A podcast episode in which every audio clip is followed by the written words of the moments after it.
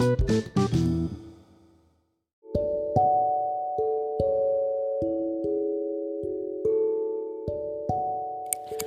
teman-teman, selamat pagi, siang, sore, dan malam. Perkenalkan, nama saya Cornelius Krisna Budiyaditya, mahasiswa ilmu komunikasi Universitas Atma Jaya Yogyakarta. Saat ini saya akan menyampaikan artikel saya yang berjudul "Tidak hanya cepat, namun juga tepat dalam jurnalisme masa depan". Mungkin saya minta maaf sebelumnya apabila nanti ada suara-suara kendaraan karena rumah saya kebetulan ada di pinggir jalan. Oke, langsung saja kita ulas lebih dalam tentang artikel saya ya. Judulnya adalah "Tidak hanya cepat, namun juga tepat dalam jurnalisme masa depan". Hadirnya internet membuat platform media saat ini semakin menjamur. Dengan perubahan format membuat cara pandang masyarakat terhadap media semakin berubah.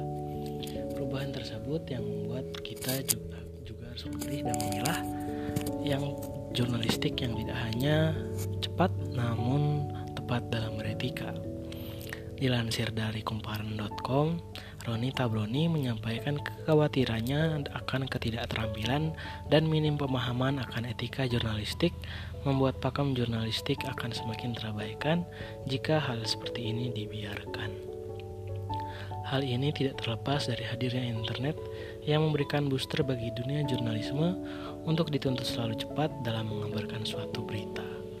Nantinya, jurnalisme di masa depan memang diharapkan untuk melibatkan masyarakat dan menjadi jembatan bagi kaum muda untuk semakin melek akan sebuah isu. Namun, seperti apa jurnalisme di masa kini yang juga sudah terpapar berbagai macam teknologi? Jurnalisme di masa saat ini perlahan juga sudah menjadi interaktif.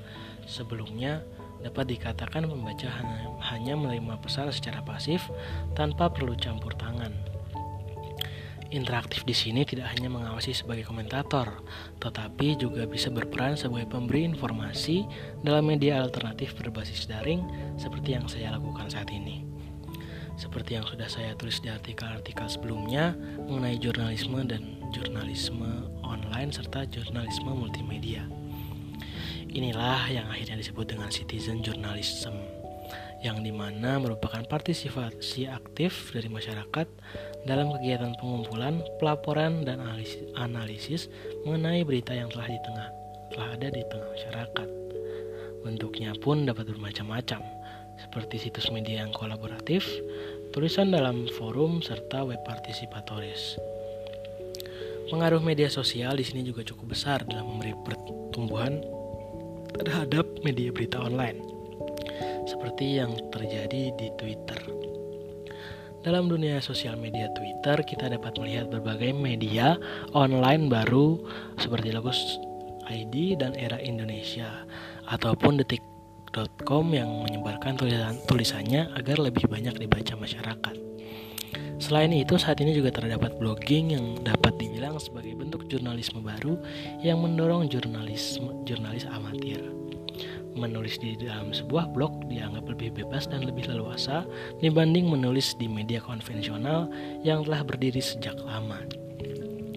Blog juga tidak terikat dengan kode etik jurnalistik, kecuali dimaksudkan sebagai media massa yang memuat berita dan artikel seperti yang dilakukan oleh media komersial. Blog biasanya bersifat pribadi, yang lazimnya menjadikan keseharian dan menggunakan bahasa tutur dengan pola komunikasi interpersonal. Hadirnya jurnalisme online juga membuat penyampaian informasi dapat diterima dengan baik oleh masyarakat. Penerimaan yang baik ini juga dibarengi dengan gaya bahasa yang luwes dan mampu mengajak pembaca untuk merasakan peristiwa yang ada. Namun, dengan hadirnya jurnalisme online dengan berbagai macam bentuknya, mampu membuat etika jurnalistik kerap diabaikan. Yusuf Arif Fin sebagai pemimpin redaksi CNN Indonesia mengungkapkan, tapi karena wartawan ini tidak terbiasa mengikuti 5W+1H, tidak paham etika wartawan, ia mudah sekali menulis. Nah, kekhawatiran semacam ini pula yang melengkapi dunia jurnalisme saat ini. Jika Jika 5W dan 1H saja diabaikan, apa yang akan terjadi pada jurnalisme pada masa mendatang? Nah, dengan adanya masalah semacam ini, timbullah berbagai macam diskusi mengenai harapan jurnalisme di masa depan, khususnya di kalangan mahasiswa. Salah satunya hadir dari diskusi teman-teman lembaga pers mahasiswa Himah Universitas Islam Indonesia. Menurut teman-teman pers saat ini, kalangan muda yang melek akan digital tidak tertarik lagi dengan berita yang dapat dibilang basi. Basi di sini dalam rentang waktu 24 jam terakhir, karena dalam rentang waktu itu perkembangan akan terjadi sangat cepat. Yang akhirnya dicari oleh audiens adalah sebuah analisis mendalam dengan berbagai perspektif dari rubrik opini maupun ulasan dengan tokoh yang menarik. Selain itu, nilai berita perlu diperhatikan dalam berbagai aspek seperti cakupan berita dan karakter audiens yang menentukan berita yang akan dibaca. Kedua aspek ini seringkali menjadi porsi penting. Kenapa? Karena hal ini yang membuat manusia tertarik akan suatu kejadian atau cerita tentang manusia dengan individu lainnya.